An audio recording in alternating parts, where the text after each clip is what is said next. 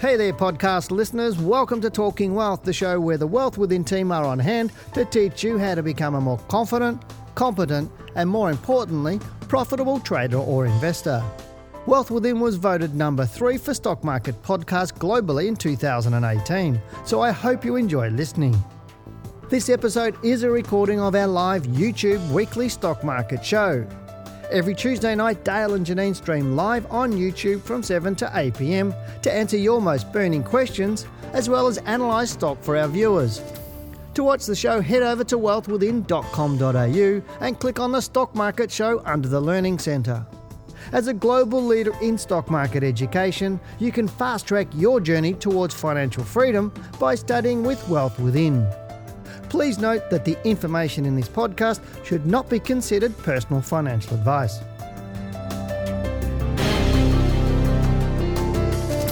Good evening and welcome to Wealth Within Live, the Australian stock market show where you get to ask the questions and we give you the answers about all things trading and investing. If you're interested to, tonight, what we're looking at here is the uh, coronavirus, and obviously, I hope you've had a really, really great day. And I mean, the stock market is a little bit uh, volatile at the moment, uh, and I know a lot of people are panicking, so we're going to handle that tonight. And obviously, our topic for tonight is mass panic on the stock markets. That's what you want to get into uh, over the uh, for the topic for tonight. As you can see, Janine's not with me at this point in time. Uh, she's actually um, not feeling really well tonight, so I told her to stay home rather than come out here uh, and uh, you know disrupt herself. She's got a bit of a cold. Um, no, she doesn't have the coronavirus, guys. But what actually happened is I was able to throw out that uh, swear jar she gave me last week, so that's now in the rubbish. So hopefully she doesn't find it. But as always, we'll look at what's currently happening on the Australian market. Uh, we'll look at uh, your questions or answer your most burning questions. And what we'll do is we'll get into the stocks that you'd like to me. So if you do have a question, make sure you put your comments in the chat on the right of the screen. So have a look at that. But for now, what we'll actually do is we'll get into it's the second Tuesday of the month, which that means we're actually going to get into the sectors on the Australian market. So let's go and have a look at uh, the uh, charts of the sectors, and we'll have a little bit of a uh, discussion discussion about that right now. So let's, if I can get the guys to bring that up, I'll go through to that now and we'll have a good look. Tonight's going to be a little bit disjointed a bit, guys, because uh, we've had lots of little technical issues today. The nothing, the market's melting down a little bit, and uh, we've also got technical issues. My beautiful laptop that we've been using the last two weeks has decided not to work properly. Um, and I've got little other issues with other things at this point in time too. So, but on your screen you should be seeing the, the sectors in the Australian market now. This is the week. So if you see up there on the left hand side, that's the week uh, or, or, the results for this week from Monday. So that's Monday and Tuesday. So it's yesterday and today, and you can see how energy was hit very, very hard yesterday. And this is a lot of those energy stocks, um, Oil Search and Caltex, and those got hit very, very heavily. Obviously, materials with BHP and Rio got hit as well. Um, technology, but it's more important to look at the longer term move, not the shorter term move. Um, you know, daily moves are pretty much irrelevant, and if you study the markets and you study some of the the, um, the workings of Charles Dow, the founder of the Dow Jones, he actually say that daily fluctuations are irrelevant, and that's really what I teach my traders is daily movements are really are irrelevant. It's when you're looking at the bigger moves over the months and or uh, several months and into the years. That's when you need to look at or how you need to look at the market. So if we change this now to a monthly chart, and you'll see that the the actual um, outlook is a little bit different for the month. So even though we're only uh, nine days or 10 days into the month, you can see our energy is still down at 20% there. Um, but communication services, staples, and healthcare aren't down by very much at all. Um, utilities only down by two. Um, consumer discretionary information technology, they're down by less than 50% of what the market's fallen. Um, to yesterday, I think the market had fallen about 20%. So they've only gone about half of the way, and even financials about half the way. So where is the big fall coming from? And that's obviously from the energy sector. But if we take it back one more step and go to the year to date from 1 January, this is what we actually see here. Um, at, uh, on healthcare is up about 6.87%. Uh, energy is down 34. So energy was already going down. If we look at energy, you can see how the fall has been really going on. If I change that to a monthly chart, you'll see energy's all-time highs way back in June 2008, and it's really been sort of bearish since October 2018 and more recently since January. So it was already sliding. So when you see the market falling away, those sectors or the stocks that are already weak fall away harder because they're already in a fall stocks or, or, markets that are more bullish will fall less. And so this is how I read these sorts of charts when we're looking at um, the sectors is I'm looking at some of the sectors that haven't fallen enough or haven't fallen very much because they're showing signs of strength. But then also look at some of these like energy. What opportunities are there in energy? Because normally a 30% fall really does pull up stocks, a, a lot of stocks uh, and a lot of markets. So what we might see is some opportunities coming through here, but we will have a little bit more of a look at that um, as the time goes by. And I'm not going to bring up an All Ords chart at this point in time because I'm going to cover the All Ordinaries Index and I'm going to show you some All Ordinaries Index charts when I get into our main topic a little bit later on um, in the show when I do discuss that because to me the market conditions are now, and I know um, given the market conditions here, I know we do see a lot of people, there's a lot of fear in the marketplace. But what I find is this time of the year we see, or this time of the market, what we actually see is a lot of individuals who are those armchair experts, those would be's if they could be's. They get out and, you know, they start really, I mean, you can see them posting on our YouTube, on my YouTube. Um, report from yesterday, my All Ordinaries Index report. You know, it when you see uh, my reports like you know um, stock market crashing, or you see things like you know the hot stocks on the market, find the hot stocks on the marketplace. More people look at those videos than look at the normal ones that we put out, and so they look at clickbaity titles, and these are the people that uh, you know they they really do they really follow the herd, and really what they're doing at the moment, and that's exactly what they're doing at the moment. Often they'll put comments onto uh, posts like ours or, or um, videos like ours. And what they're actually trying to do is make themselves feel better about their lack of knowledge. Now, I'm not trying to be rude to anybody, but at the end of the day, um, we all here, what we're doing here tonight and what we do every single week with Janine and I is help people to learn. We don't make any money out of you buying and selling stock. We make zero money. We're not brokers. We don't, you don't trade through us. Uh, you can do whatever you like. And so what we're talking about uh, week in, week out is really about how you can do better on the on your portfolios. Now, you know, to me is you know helping you understand the market a little bit better and helping you not panic is fantastic, and that's really what we're trying to do um, in terms of how we're actually working the marketplace uh, and also how we manage portfolios and how we're managing the current volatility. But um, you know, you might ask why um, um why do people panic? And the simple uh, simple answer to that is herd mentality. I mean, people are happy to watch videos, you know, and Uh, go to chat forums and, and get their hints and tips from those sorts of places. And while the market's going up, they're all fine and they're happy happy with all of that. But what actually happens when the stock goes against them, then they start blaming every single body else. They they blame the market, they blame the experts, they blame everybody. And really, if you're panicking right now about the market, it's just a huge sign that you are, are not educated enough and you don't understand it. So, hopefully, tonight we're going to go through a little bit about, uh, well, we're going to explain why I think there's a whole lot of opportunity in our marketplace at the moment. And I know Jen and I quite often will say, you know, this is our best guess right now based on our knowledge and experience.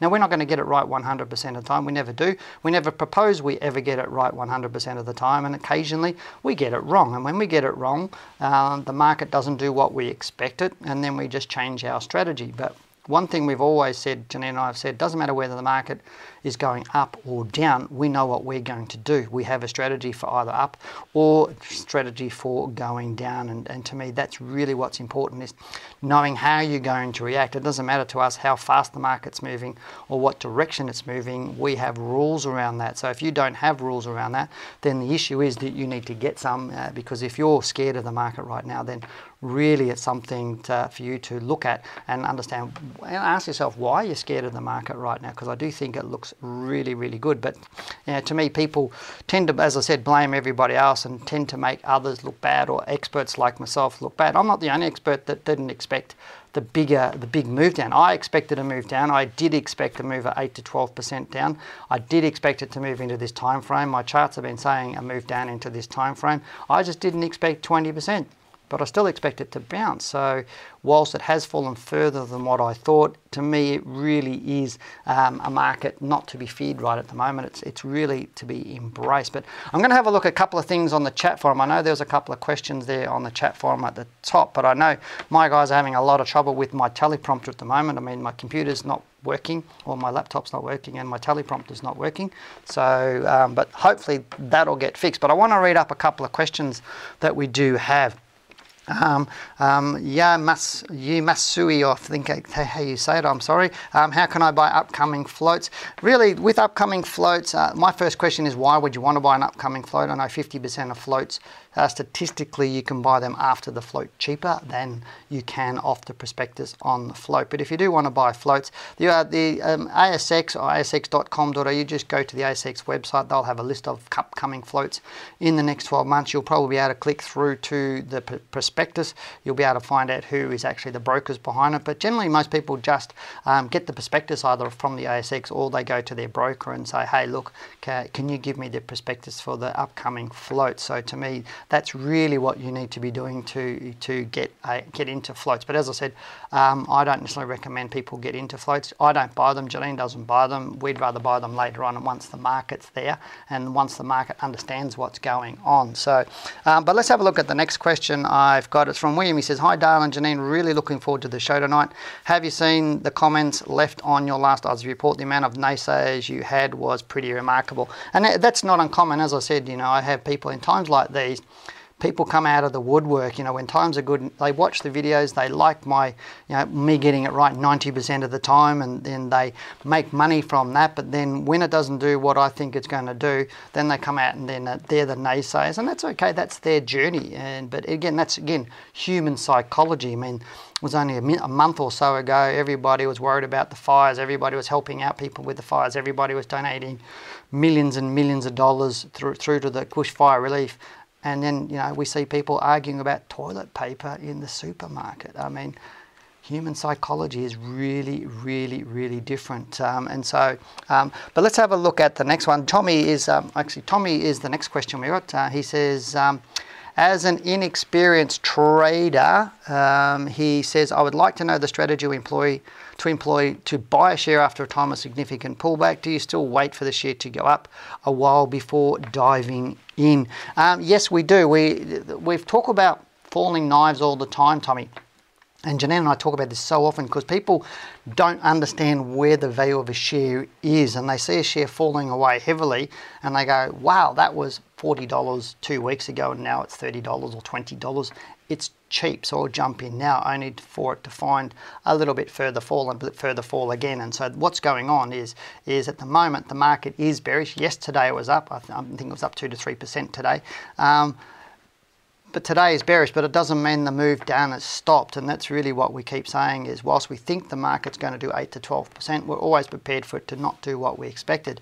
Um, late last year, or last year, the last two, three months of last year, or last four months of last year, I was saying I thought the market would get up to 7,200 points, possibly 7,600 points before it when it had its peak, and then it would fall away. I said if the peak happened earlier um, into 2020, then the, the, the, downward move would be nice and orderly. If it happened a little bit later into this year, into February, March, then it's likely to be a little bit faster. I was saying that about four months ago. Um, so that's exactly what's happened. But again, I didn't expect the 20% fall, but that doesn't mean it's not going to fall 25 or 30%. I'm not suggesting that. What I'm suggesting is you need to have rules around that. So right now the market's falling. It has been falling in the last couple of weeks. Stocks are falling. It doesn't mean you buy them. You need to make sure that they've hit a, hit their hit stopped falling and start to move up before we buy it because I'd rather leave money on the table um, and you know maybe 10 or 20 or 30 percent making sure it's going up before I put my money into it because losing 20 percent is much worse than not making 20 percent. If you lose 20 percent you've got to make more than 20 percent to break even. If you don't make 20 percent that means you just don't make 20 percent. Uh, and so it really is about uh, you buying stocks that are looking better. So let's have another look at another one we've got. Um, um, everybody saying hello. Jacob saying hi Dale and Janine how are you? Do you think you've hit the we've hit the bottom of this correction, or is a little further to go? Um, so what I'm going to do is I'm going to bring up a chart of the All Ordinaries Index just briefly. So let me go to that one, and I'll bring up my chart that I bring up, uh, or I bring up each week. So if I look at that, let me just do a couple of things on here. Let me just go get rid of a couple of things there, and we'll just bring that up. I just want to clean it all up for you. You can see here's the chart of the All Ordinaries Index at this point in time. Now, at the moment, we can see the massive fall down from that high, and you can see how big that fall is right down through there. It's 23.2%.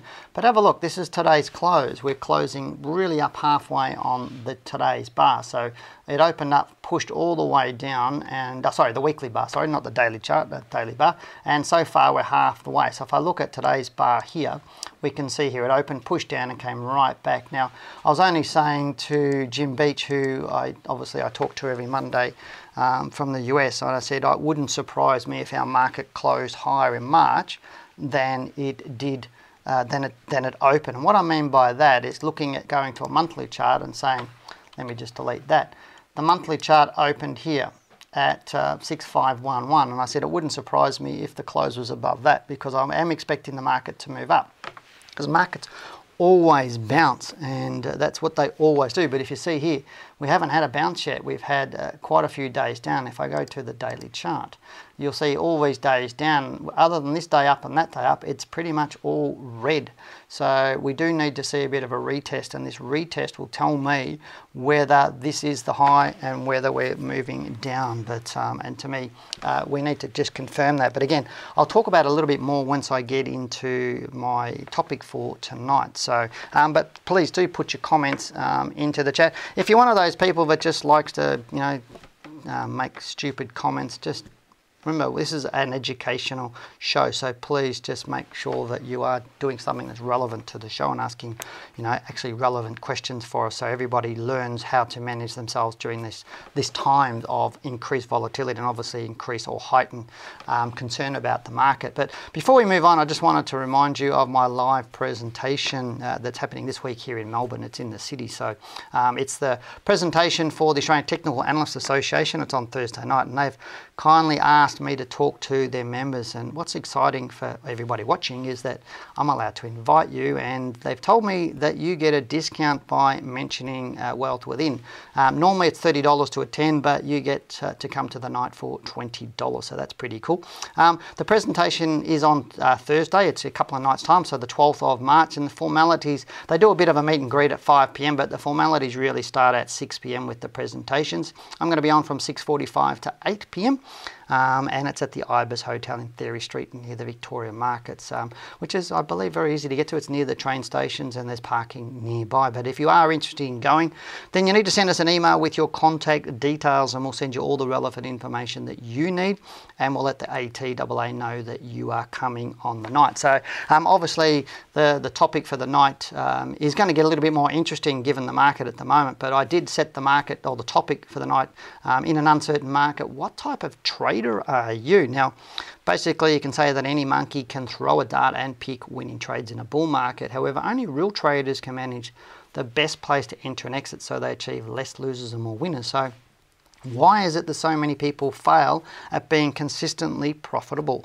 um, especially in times of uncertainty? Now, I'm probably going to adjust my presentation a little bit given what's going on in the marketplace. And so, but um, given the market right now, it really is going to be a fun night. It's going to be entertaining and very educational, I promise you. So remember to get your details in. You do need to send us an email to info at wealth within and title the email live presentation. And remember to put your contact info into the email so we can send you the details and then pass that on to the ATAA. So, um, but now I think it's time to get into the subject for tonight's show, and that is Does mass panic on the stock market spell opportunity?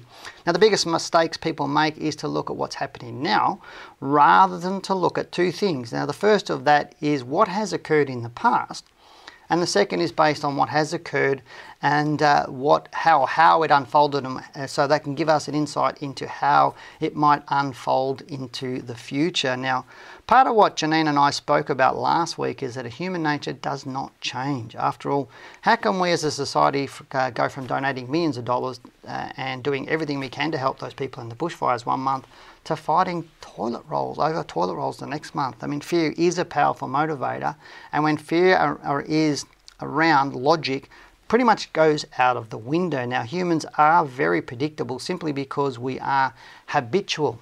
We go to work at the same time, we eat the same foods, we pretty much uh, do uh, one day is pretty much similar to the next day, and en masse, that makes our society very, very predictable. Uh, and when it comes to the stock market, fear and greed dictate our behavior. Now, people watch YouTube or visit chat forums in order to get the latest tip on what to buy out of greed as they desire to make money. Then they are fearful if the stock falls. Now, to me, knowledge is the enemy of fear. Now, gambling, along with TattsLotto and other games of chance, are rampant in our society as people really do want to get rich quick. But as a society, we're also plagued by fear mongering as we're constantly bombarded with negative images and negative messages. Now, to understand what's going on, we need to look at the past, as the past will guide us as to the behavior of the market that was apparent in a previous bull or bear market and how it might unfold moving forward. The insights give us signposts as to what is highly likely to occur moving forward. Now, before I show you some of my charts, I need to remind you of a statement from Warren Buffett who said, Be fearful when others are greedy and greedy when others are fearful. Now, I totally agree with Mr. Buffett. So, let me ask you are you feeling fearful or greedy right now? And my guess is that unless you're a student or graduate of ours, is that you are fearful now, if Mr. Buffett has said this a very long time ago, then why are the masses not listening either now or in the past? The simple answer is herd mentality, and this is why there is there is just no toilet paper in the supermarkets.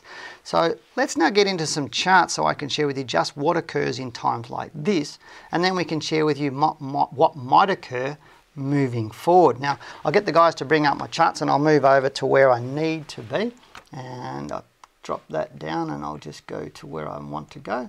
Here we go. So this is the All Ordinaries. Actually, I'll show you the Dow Jones first uh, before I show you the All Ords because it makes a bit more sense. This is the chart of the Dow Jones Industrial Average. Now you can see here, if you see right over here, that's 1900 where my pointer is. So I have data going back to 1900. So if I scroll back on here, you can see here this is all data. That's 1900 down on that left hand side. That's the 1929 crash on the Dow Jones. And you can see here I've anchored off um, what's called a 54 year cycle. Now, there's markets move from low to high to low in cycles. We're very habitual as human beings. I know that I can follow you around for a week and write down everything you do, how you have your coffee, how you brush your hair, how what you what you have for breakfast, uh, and etc. But in the next week, I'll be in front of you because as humans, we do things habitually. So therefore, what happens is is as because we as humans do things habitually, it also reflects in the market because human behavior drives the market, not the other way around. And so by studying the market, we can actually study human human behaviour. Now I know Janine joked a week or two ago about women's dresses go up, you know, and then when the market's bullish and, and they go down when the market's a little bit bearish. But again, social moods dictate the trends of the market. So looking at this, we can see here, if we go back to the chart, so I've anchored this 54-year cycle off the low in 1932. Now remembering that the our market had a low in 19 uh, in did the 1929 crash as well. So we were down. Our market had a low in 1931 not 32. But if we go back, you can see here now, that's the 1987 crash, and it looks like a little blip on the radar, doesn't it? it? Doesn't look too big. But if I expand it up, you can see, if I put my pointer on, you can see that's October 2007. So that was the end of the 54 year move, this big, big move from low to high to low. Now, like everything in life, everything's made up of smaller movements or smaller cycles. Now, I can't get into this a lot. Some of these charts and things I'm talking about is what I talk to our advanced people about, and we teach our advanced students. And markets do move from low to high in regular fashion in smaller time frames and in larger time frames. But you need to understand that larger time frames are far more dominant. They're like the bullies in the playground. So they'll push the market round and push the smaller time frames around. So they'll make a bullish market bearish if a larger move is coming through. That's what happens.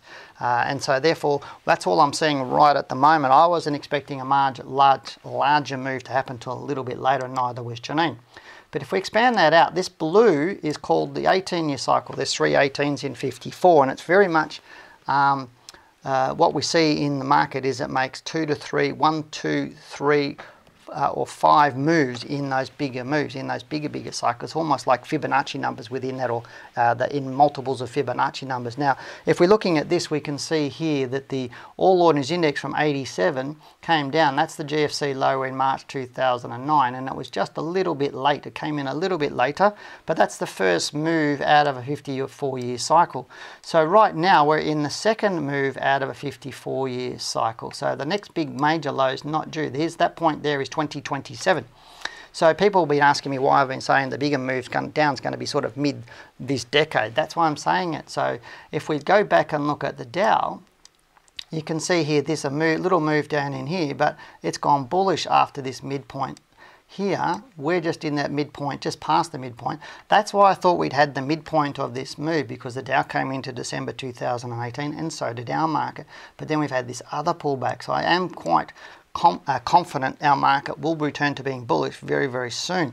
So let's have a quick look at the our market. Now, this is a chart going back to 1982. There's the 87 low. Here's the 18 year move and you can see here the low for the GFC here. You can see here the halfway of the next one and it did come down here. That's the one where it came down 15% into December 2018. Now have a look at this. This is the halfway mark of this first 18 year move out of this low. And you can see a 21% pullback. And then the market rose up 55.8% through to that high in June 2001 and then by the time it finished the GFC high in November 2007 there was 211.2 percent rise. That's why I'm thinking our market is having a bit of a low. Now, am I discounting the market could go lower than what it is now? No, I'm not.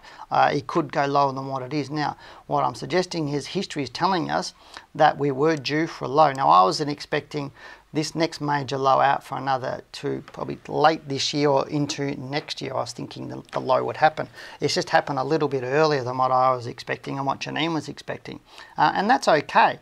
But what I also know is if there's a big move down in the middle here, that means the move out is going to be very, very bullish. Now I want to show you a couple of other things. Now I brought up um, if I go to, um, this is a chart I did for a presentation uh, quite a few years ago, and the source was from AMP Capital Investors. Now I've just added a little bit here, but it's saying bear markets in Australian shares since 1960. Uh, and you can see here how we've listed them through here, uh, and that was the end of their data through there. So you can see the months to reach the low was the average month down in a bear market was 15 months. The average percentage fall was 30 months. The months to make a new high, so go back above the previous high before the fall, it took 41 months to get above the previous high, and the percentage gain in the first 12 months is 32%. So when the market is very bearish, the gain out of it's going to be huge, and that's really what I'm suggesting right now. Once we find a low, the next move out is going to be big, uh, and you're going to do very, very well. But you can see here falls 22, 23, 20%, there's 32, 21, 23. Now, the GFC went from November 2007 to March 2009. It was 16 months. It was one month longer than average. It was a little bit deeper. It was 55.6, not quite as deep as 74, and I'm going to show you that in a second there. Uh, it, but it took 124 months to get back up to the all-time high. So that's from the all-time, the low in March 2009 through to the all-time high that happened only a few months ago. Um, and the move out of that was 60%. So it's a pretty big move. Now, we've seen a subsequent bear market in almost a bear market here in March 2015 to February 2016. So four years ago. It took 11 months, fell 20%, took 14 months to get back up to uh, the high prior to where it fell, um, and it made 21%. So it's a nice big move out of that. Now, 11 months to make 20%, we've done it in two weeks.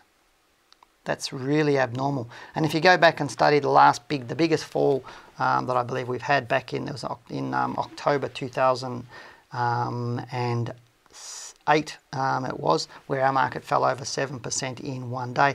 That was near the right near the bottom. If I go back onto here, onto my All Ords chart, and we look at October, and I'll go to a daily chart here, and we bring that up. And I go to a daily chart, and let me look at 2008. Let me just go here, so you can see here. So this is 2008 here. So these are the big moves down into the GFC low. So November was nearly the low here. Um, and obviously here is the final low in March 2009. But you can see some of those moves down were quite big through this time and as, as the, the media is saying, well, hey, we had a big move down of 7% um, in that time. But you can see here, all during the GFC low, there was a retest. That was the high. It came down, it moved back up again, came down, moved back up again.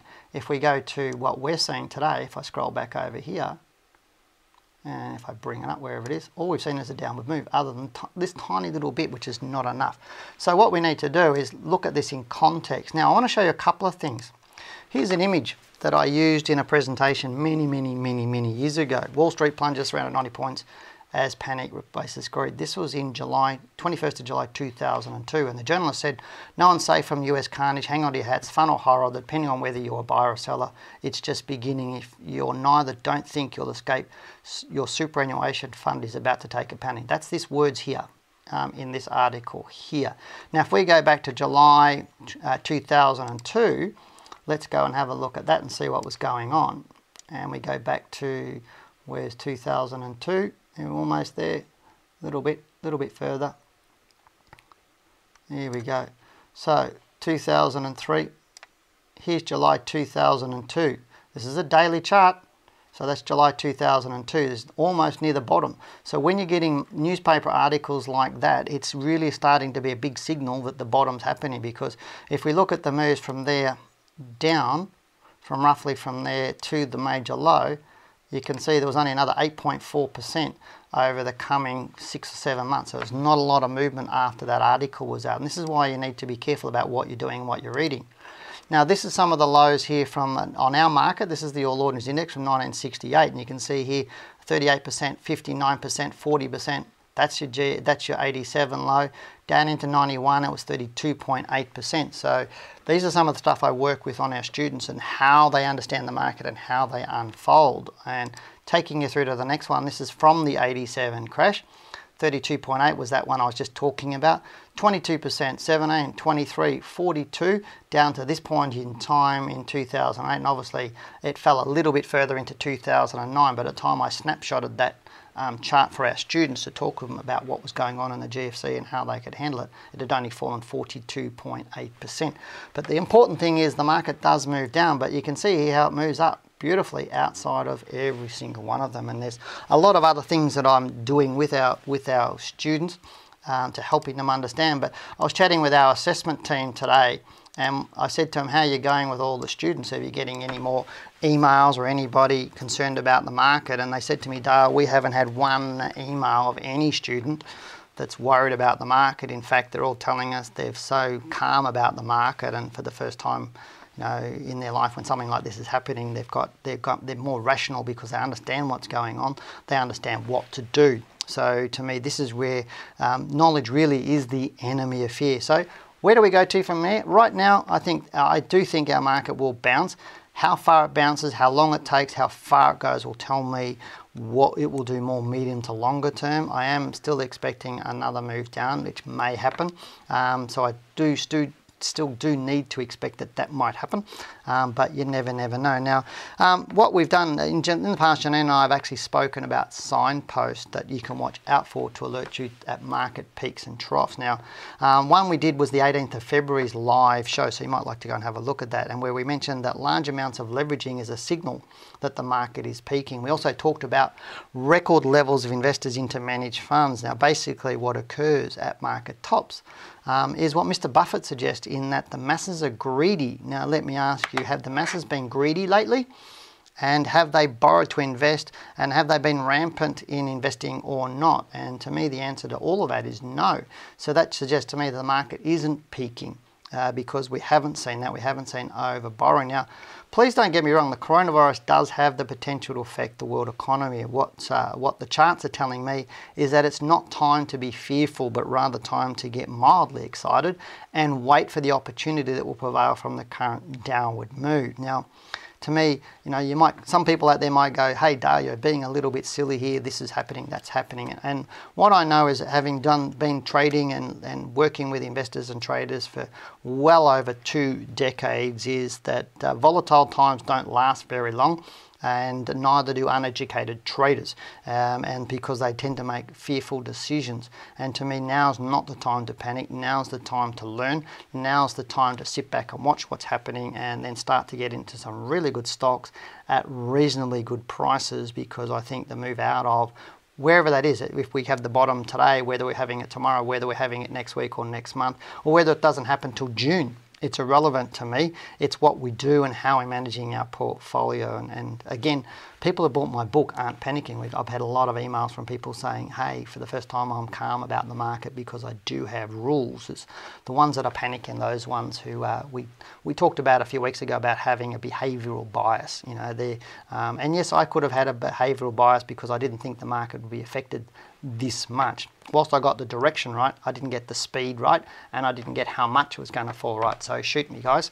I got that bit wrong, but it doesn't mean I'm not going to be wrong next week or next month because Janine and I are generally right most of the time. But let's now get into the chat, or back into the chat, as they say um, and have a look at some of the questions that you've got for me. Now, the next question we have is from Todd Martin, who says, Hi, all, some of my stop losses have moved in and out of me and acting them on a daily basis, but seem to hold up within a day or two. Do you enact stocks by day, week, or month? Really good question there, Todd. Uh, it really is a case of what's your testing telling you. And we have various different filters on stop losses and also on entry and exit triggers as well, because you've got to separate stop losses from entry and exit triggers. Some people think, well, entry and exit is the same as a stop loss. No, it's not. A stop loss is a, just a protection of capital in case a share you own or you bought falls below your buy price. Everything else is an exit strategy from that point of view. So looking at stop losses, you could set it on a, a, a move through a certain level. So if it trades to a certain level, you exit, just immediately exit. You can have it if it closes on any day below that level, any week below that level, any month below that level. Your choice. But how you set it, that will depend on the stock you have and your trading strategy around that stocks. Because some stocks are more volatile, like a BHP and a Rio, and stocks are some stocks are a lot less volatile, like um, Telstra or CSL. So therefore you might have different stops and different rules around that. You can't just arbitrarily go black and white going, that's the rule that's going to fit. And this is why I find a lot of traders make big mistakes because they get an arbiter like a black and white rule and go, that's it. But that's why we talk about the art of trading. You need to understand how the market's unfolding, the personality of the stock, and have rules for that stock. And our students tend to have smaller uh, watch lists, but they know those stocks because they know how they run, what the stop losses, are, what best stop losses are used on those stocks, what are the best buy rules, what are the best sell rules on that stock, how it's best to manage that stock. And by doing a little bit of extra work, you'll make far more money. Um, but thank you for sending the question. It's really, really good. Um, the next question I've got is from M. Sushi. Uh, um, he says, um, I can't, sorry, I can't say your name, sorry uh, YM Saucy. I say, ah, YM Saucy. That's what the guys talked in my ear. YM Saucy. Um, he says, can I buy ASX shares but selected company? Yeah, you can. You can buy anything listed on the ASX that you like. You just set up an account with your broker. If you don't have an account with a broker, I just set one up with your bank. That's pretty much what I would do. And then you can choose the stocks uh, that you'd like. But uh, given you're asking these questions, I suggest, uh, well, it suggests to me you're very, very much a beginner. So what I would suggest you do is you go to the ASX website, asx.com.au. They've got some really good basic information there on what the market does, how to find a broker, um, uh, how what shares are, those sorts of things. A lot of what is. They won't teach you to trade like we do, but they will help you out understanding some of the market. But great education from that. Um, the next question we got is from Michael Sopal, who says, Hi Dale, my question. I just got out of hospital. I hope you're all right, matey. Um, and, uh, and then I see my portfolio at a 34% profit loss. Um, profit loss because I didn't have any knowledge of the markets at the time. I'm thinking of just holding. What happens if you miss the stop loss you set for unforeseen reasons? Again, it's how long's a piece of string, matey? That's really the answer to that is, is you need to decide that because I can't blanket say just sell out and just get rid of them because I don't know the stocks and of, and also that's financial advice and because this is YouTube I can't be and uh, I don't know who you are and I can't do give you proper advice on that. I'd be looking at the stocks that you own. If you've got really, really good stocks, then um, you know you might look at them. Generally, when Janine and I get a portfolio coming in from somebody who's not a student of ours, like a brand new portfolio coming in for us to manage, um, we do find people do have stocks that are 30, 40, 50% down. We don't immediately sell them for those people, even though they're below what we would have traditionally sold them. What we do is tend to manage them out. So what we do is have a tight, stop loss underneath them, and while they're rising, we keep moving with that, and we move the stop loss up with it. You might like to try that um, from that point of view, but also, but you just do need to set an arbitrary figure. Now, a figure underneath those stocks that if they do start to fall further, that you do have an exit point that you've chosen that you think's reasonable for you. Um, but then also, as I said, maybe have a trailing stop loss up to move underneath them as well. Um, the next question I've got is from Stephen. Palmer, who says, Been watching for months. Thank you, matey. And Dale did predict a fall. Um, luckily, I pulled a large amount off the market, so thank you, Dale. That's my question. Oh, sorry, not to my question. Thank you very much for, for saying that. That's really um, kind of you saying that. Yes, I have been saying the market's going to fall. What I got wrong was the speed and the depth of it, so shoot me on that one. Um, but as I said, we generally get it right. But the next question's from Caleb. I think Caleb's a trading mentor student. So, hi, Caleb. I think I've got an email from you, some, some back testing you've done. So, I have a, I'm going to have a look at that hopefully tomorrow for you, matey. Um, he says, Hi, Dale, thanks for the wise words. I got stopped out of all my positions over the last week, looking to get back in on stocks like Goodman Group, but with the volatility, should I take an entry if one arose? Now, let's go and have a look at Goodman Group. I'll bring it up, I'll put my glasses on. Um, as I said, it's a little bit disjointed today because Janine's not here and we've got all these little technical issues. But let me bring up Goodman Group. But hopefully you enjoyed a little bit about my take on you know, why you should be more excited about the market. Do what Buffett does. I mean, nobody can argue with Buffett. If he says don't be be fearful when the others are greedy, then be fearful when others are greedy. And if he says, you know, um, be greedy when others are fearful, that's what you should be doing. You should be thinking about how I can profit from them from this move. But let's bring in Goodman Group, GMG and let's have a look at that. You can see how it's fallen away a little bit, so it hasn't given us a technical exit, but I don't know where you've entered. Um, Caleb, I'm not sure when, but right now it doesn't have a technical exit, uh, exit on me. If you've exited on um, just having a stop of from the all, from that high, then obviously you can see it's fallen 21%. It's down to 16.7%. It has been a really bullish stock, if you see there. It's been beautifully bullish. Its all-time high is way back here. I do like Goodman Group. I think it's a good stock. Um, right now, I'd just be staying out of it a little bit. It looks like it's finding some support around that $13 mark. If it finds some support and triggers your buy signal that we've taught you in the Trading Mentor course, then I wouldn't have any issues with you getting into that. Again, but I would set your stop losses again because you know uh, some people treat stop losses as a negative. I actually treat it as a positive, and uh, I teach the traders from uh, our course. I said learn to love getting stopped out because the more you learn to exit, the more money you will actually make, uh, and that's probably sounds like an oxymoron to a lot of people, but you need to get used to selling because if you can, uh, there's an old golden rule of trading: let profits run, cut losses short. So if you're letting losses run and cutting losses sh profits short, then you're not going to be very profitable. That's exactly how most people trade. They cut their profit, they get 10%, they get out, but they'll suffer 20, 30, 40, 50% loss, and that really kills their portfolio. So just look at your rules, matey. Don't be in a hurry, just be really patient. Trading the market will teach you patience. Uh, if you're not already, you will be, um, but just stick to your rules. Um, and happy to help you out there, as I said, on our support as well. Um, the next comment is from Jacob, who jokes, I hope Woolworths pay a special dividend because all of the toilet, toilet paper and pasta that's been brought. Yeah, so Coles is looking all right too, matey, on that one. So thanks for doing that. Um, I was about, to, I was going to bring on a toilet roll uh, as a bit of a joke, saying here's the next best best investment. Uh, you, know, you know, Bitcoin's now gone. Now it's toilet rolls. You know, toilet rolls go up 100% in a week. So buy toilet rolls from now on. Um, you know, because I think it's just pretty crazy people buying lots of toilet rolls, and uh, I can understand hand sanitizer, but toilet rolls. Um, the next question we got is from Big John. Welcome, Big John, who asked, Hi Dale, thanks for your ongoing videos. Wondering which three stocks do you see as the market darlings of the ASX? Um, geez, mate, I'm not going to give you any tonight because right now where the market is, and, and you need to understand what you're doing yourself rather than me going, I like this stock, that stock, or that stock. You know, to me, I do like stocks like um, CommBank. It was hit really, really hard. I do like Telstra. It was not hit as hard, but you know, A2 Milk's looking all right. But again, it's what I'm thinking right now. And, and to me, just to give you three stocks, you need to determine what kind of portfolio that you need, what's your, what's your time frame, short, medium, or long term. Um, and then you need to fit stocks around all of that because it's not just about, all too, all too many people think, uh, just give me the best stock and I'll make money, and that's not the case. I could give you, uh, and I'll give you a, a, an example.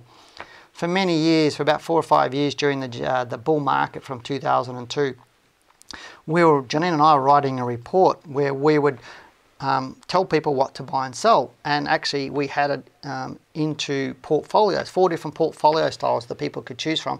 And all it was was follow the bouncing ball. If we bought, we said we bought this stock, you go and buy it. If we said sell this stock, you sell it.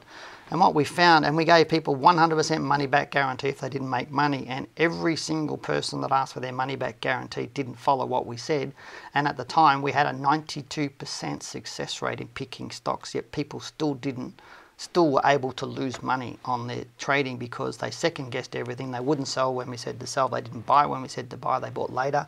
They, they did a whole range of silly things. So it's ready to, better to educate yourself and understand how to construct your portfolio and what stocks are, suit that type of portfolio and suits your trading style or your investing style and, and it's congruent with your risk level. Uh, and that's really what you need to do. So if you haven't read my book, get out and buy Accelerate Your Wealth um, and, and learn and you'll be able to create your portfolio. Um, the next question I've got is from Steve Gray. Some awesome questions tonight, isn't there? Um, next question is from Steve Gray who asked, did the market drop down lower all of a sudden because there was an opportunity to let it fall? Um, example, coronavirus, a bit early, but hey, an opportunity is just that. Um, look, there's a lot of, I can have a lot of speculation around why the market fall. It's a lot of short selling, I believe, happened on the market and a, a lot of extra short selling. But I'll ask you the question, you can't sell a share until somebody buys it, so who's buying? Think about it. You cannot sell a share on the Australian Stock Exchange unless somebody else buys it. So who's buying? And why are they buying if the market's melting down? Now, there's a lot of short sellers out there pushing the market down, and I think this is where not just the Australian government, but world governments need to look at this because you've got algorithmic trading, you've got hedge funds, you've got all this short selling going on, all these leveraged things that aren't necessarily about creating buying a stock for an investment for creating value, buying and buying the company for it to rise in value because it's making more money. They're making money out of thin air in that makes if that makes sense.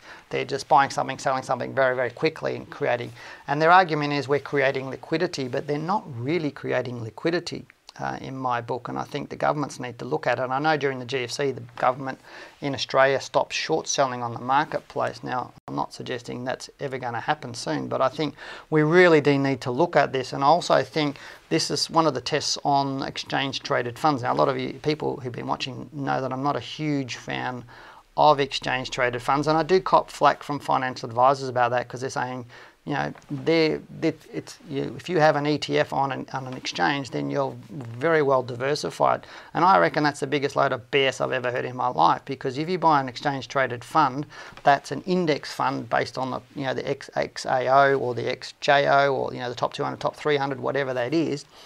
You're buying one stock code from one exchange with one company behind it, that's it. And a lot of people don't understand that when you buy buy an ETF, the, comp- the company with that ETF is actually creating those shares at the time. So they're providing the liquidity to that.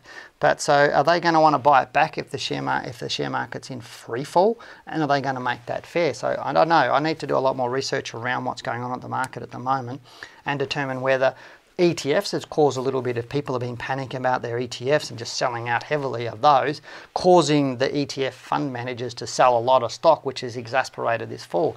Something's caused it to go further than what I expected because when you go back over hundreds of years, falls like we had yesterday are seriously unprecedented. Like it's rare, rare, rare, rare to see a fall of 7% on the Australian market. Very, very rare. Um, and it's like I can't I couldn't tell you, other than sort of the, the 29 crash, I can't tell you that where our market's fallen 20 plus percent in a matter of days. Uh, and we're talking, you know, less than two weeks, it's fallen 20% or around two weeks, 20%. So there's something pushing that. Um, and it may come out, the, the government may have a look at it, ASIC may have a look at it, the, the ASX may look at it to see what was going on there, what's pushed it around. Because what, what I know is the big, the big end of town generally win and the, the, the average punter generally loses. So, but good question, Steve. Thanks for asking it. Hopefully, my rant um, um, uh, is not too bad um, on that. But uh, as I said, I, sometimes I get a bit hot under the head with uh, mum and dad getting beaten around with the big end of town pushing the market around. But uh, let's get on to the next question. Um, it's from John, who asked Are you weighted towards cash in your managed account waiting for confirmation of a trend line? Absolutely. We were already for a lot of clients, we'd already been selling. Um, like we kept saying to you, we're not buying. For we'd said quite a while we weren't buying stocks for the last sort of six or eight weeks. We were slowly selling. As stocks were presenting their sell signals, we were selling, um, and that's really what we do. Personally, I was 60% cash. Um, I believe, I can't remember exactly, I was about 60% cash. So the times you are fully invested, times you're fully in cash, um, and then you have swings in between those two, between fully invested and, and, partly in cash. It just depends on the style of investor or trader you are. But um, I know most people, um, you know, especially when they're going to, you know, into the industry, they're getting fully invested pretty quickly, and that's how, how it works. Now, the next comment or the next question or comment we've got is from George, who says, Dale, your direct prediction confirmed my thoughts. Okay, my direction prediction confirmed my thoughts. Uh, zero loss on my super from this drop, not bad. Well done, matey. Um, you can buy me a beer. Make sure it's a Corona. Um, I'll have a beer one day. Now the next comment's from David A, who still, uh, who says still shocked how well CSL has held up. Was hoping to get in when this start, this blows over. Well, it's up to you whether you buy into CSL or not, but it really does, it really has held up. So let's go on. Uh, we'll bring up CSL and have a little bit of a look at it because it has been a phenomenal stock to hold. And I'll put a couple of other stocks in for our next couple of questions as well for a couple of people. Um, wish Janine was here because I wouldn't have to talk so much, hey? Um, and let me bring out the next one was REA, and we'll have a look at um, A2 Milk as well, I believe. Well, that's another good looking stock at this point in time.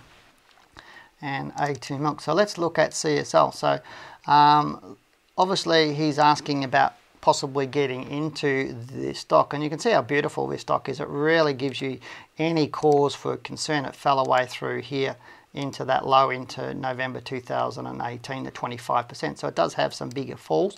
Currently, the, the fall from that low to, to there was 20%. It's now only down 9 or 10%. It's really up to you whether you get into this stock or not. But that looks nice and strong to me uh, at this point in time for a stock. And if you had that in your portfolio, um, we have it for our clients, I believe, from memory. I still think we, uh, Janine will confirm that. I've forgotten. I've been, we're looking. I've been looking at lots of stocks at the moment.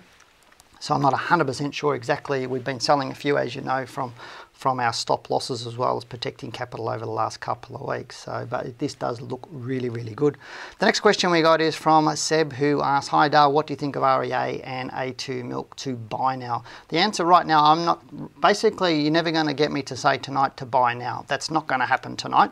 Um, and I don't tell people to buy or sell on this show because at the end of the day, you need to have rules around what you're doing, where you're buying, why you're buying it, and how you're going to manage that. So I'm going to have a look at the stocks and tell you where the, what I think of them. REA is looking, it's been a little bit bearish like CSL. It's fallen a little bit heavier. Um, right now today it's, it's, obviously moved up nicely so if we put our little tool on here you can see how it's fallen down around about that 20 I'll put my glasses on so I can see it um, 24%. It's now closed up around 16.9%, but I wouldn't discount that it's uh, that it stopped moving down, but I wouldn't also discount that it hasn't stopped moving down. So it's really too early because you could be catching a knife. And this is what, uh, and uh, I'm not trying to be rude to you, mate. This is what the amateurs do: is they jump on shares because they're a bit cheaper, hoping to make money out of it. It's called what I call, or affectionately called, the buy and pray method. Again, I would rather see a stock rise 10, 20, 30% off a low and get in late knowing it's going up than get in early hoping it's going up because traders trade on confirmation, not speculation.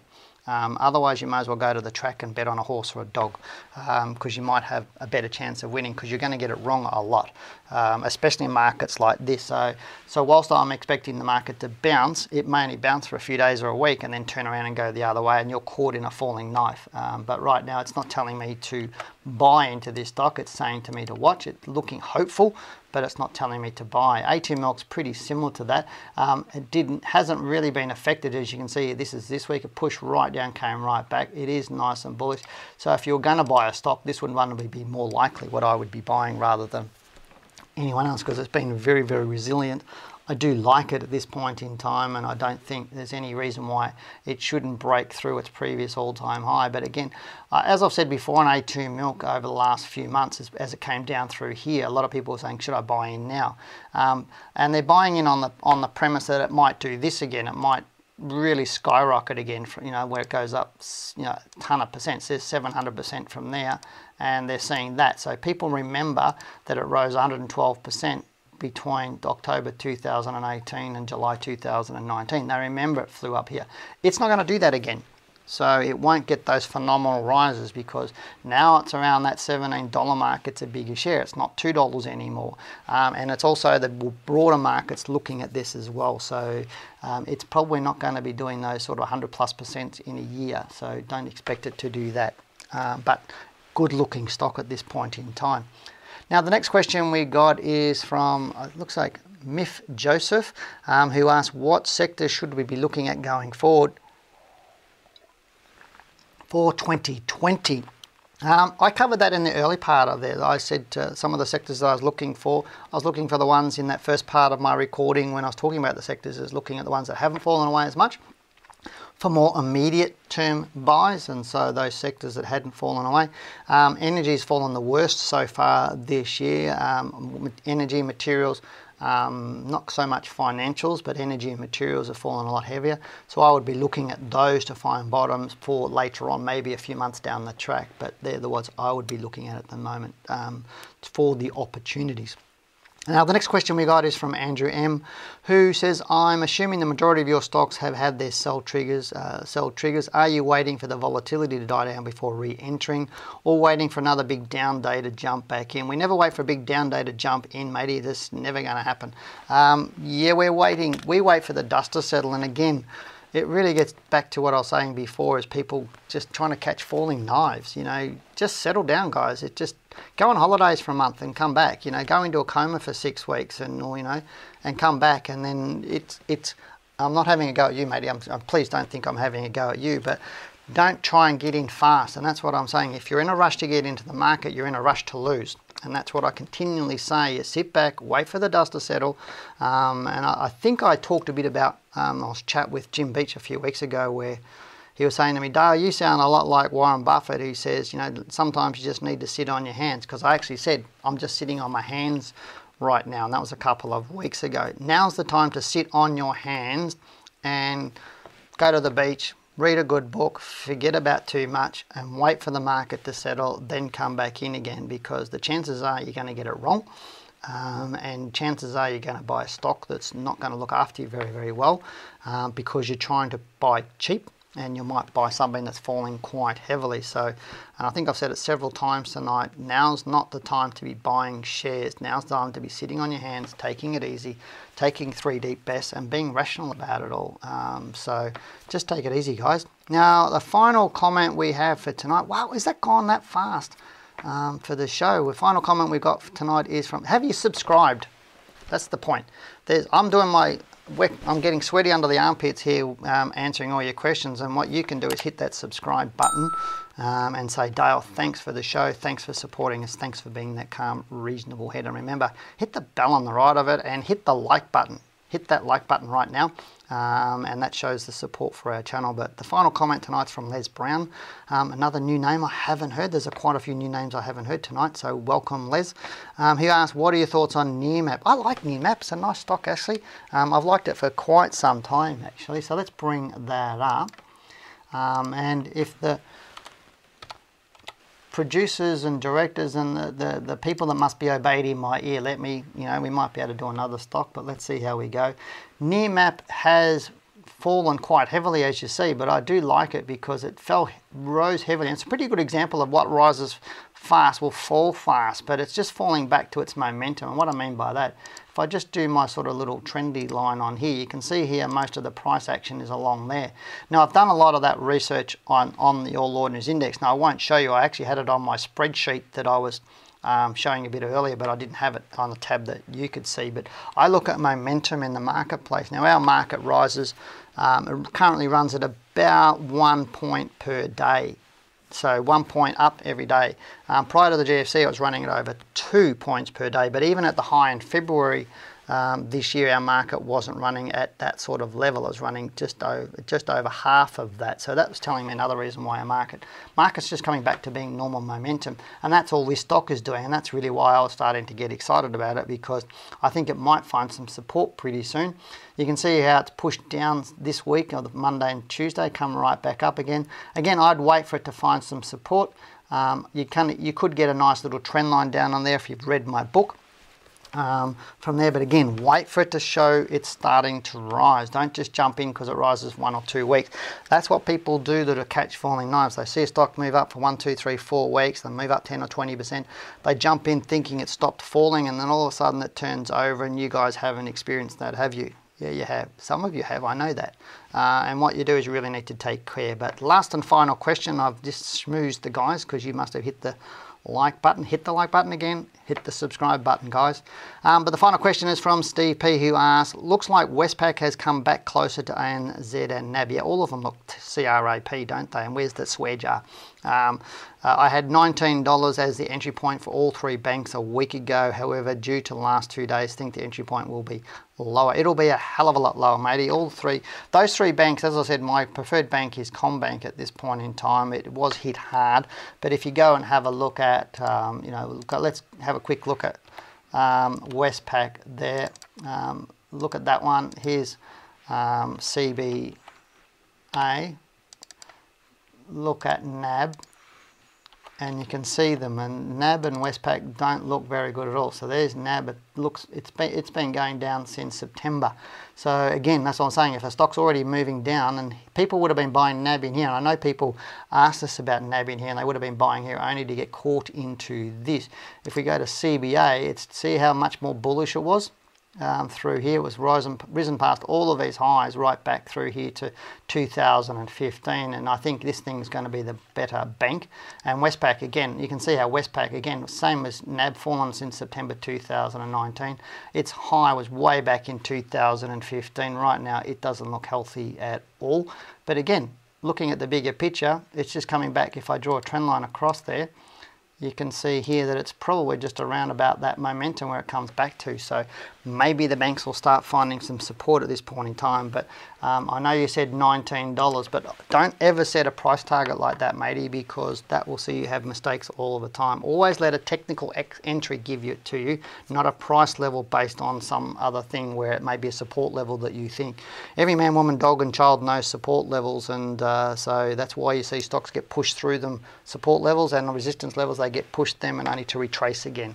Um, and so you need to have some solid technical rules around that. But um, now it's the end of the show. Wow, how fast was that? Um, and a little bit disjointed. I do apologise for the start because uh, we did have a bit of a challenge there. But um, this this show this week, hopefully, it's expanded your thinking and helped you understand a little bit. And next week, I'm not really sure what we're actually going to do, um, but I do have some ideas that again will stretch your thinking. So I do hope you enjoyed the show and thanks for participating. But if you'd like to see the show grow, remember to put it on your social media. So we are here to, to help you, and we, Janine and I, give our time freely to help you. And as I said earlier in the show, we don't care whether you buy or sell. We don't make any money out of it. So it's really we're very much here as, as apolitical in that respect. We're distance, we're third party people. We're helping you trying to understand the show. So remember, share it with your social media on Twitter, Facebook, you name it, all of those sorts of things. Also remember, we do have we do this every single Tuesday night, so remember that. But as always, we're happy to receive your questions, so send them through to info at wealthwithin.com.au. Just type Wealth Within Live in the subject line. So, um, but remember, we do these shows every Tuesday night, uh, Tuesday 7 to 8 p.m. So make sure you put that on your calendar for next week. But again, thanks for bringing up uh, or uh, being watching to the end of this show and um, putting up with my bit of disjointedness at the start. But uh, that really does bring us to the end of the show, and we really do hope you enjoyed it as much as I have bringing it to. But as always, thanks for joining us, and we hope to see you again next week. For now, goodbye, good luck, and good trading. Thanks for listening. This podcast is brought to you by Wealth Within, a global leader in stock market education. For more information on our courses or to listen to more Talking Wealth podcasts, head over to wealthwithin.com.au and click on the Talking Wealth podcast under the Learning Centre.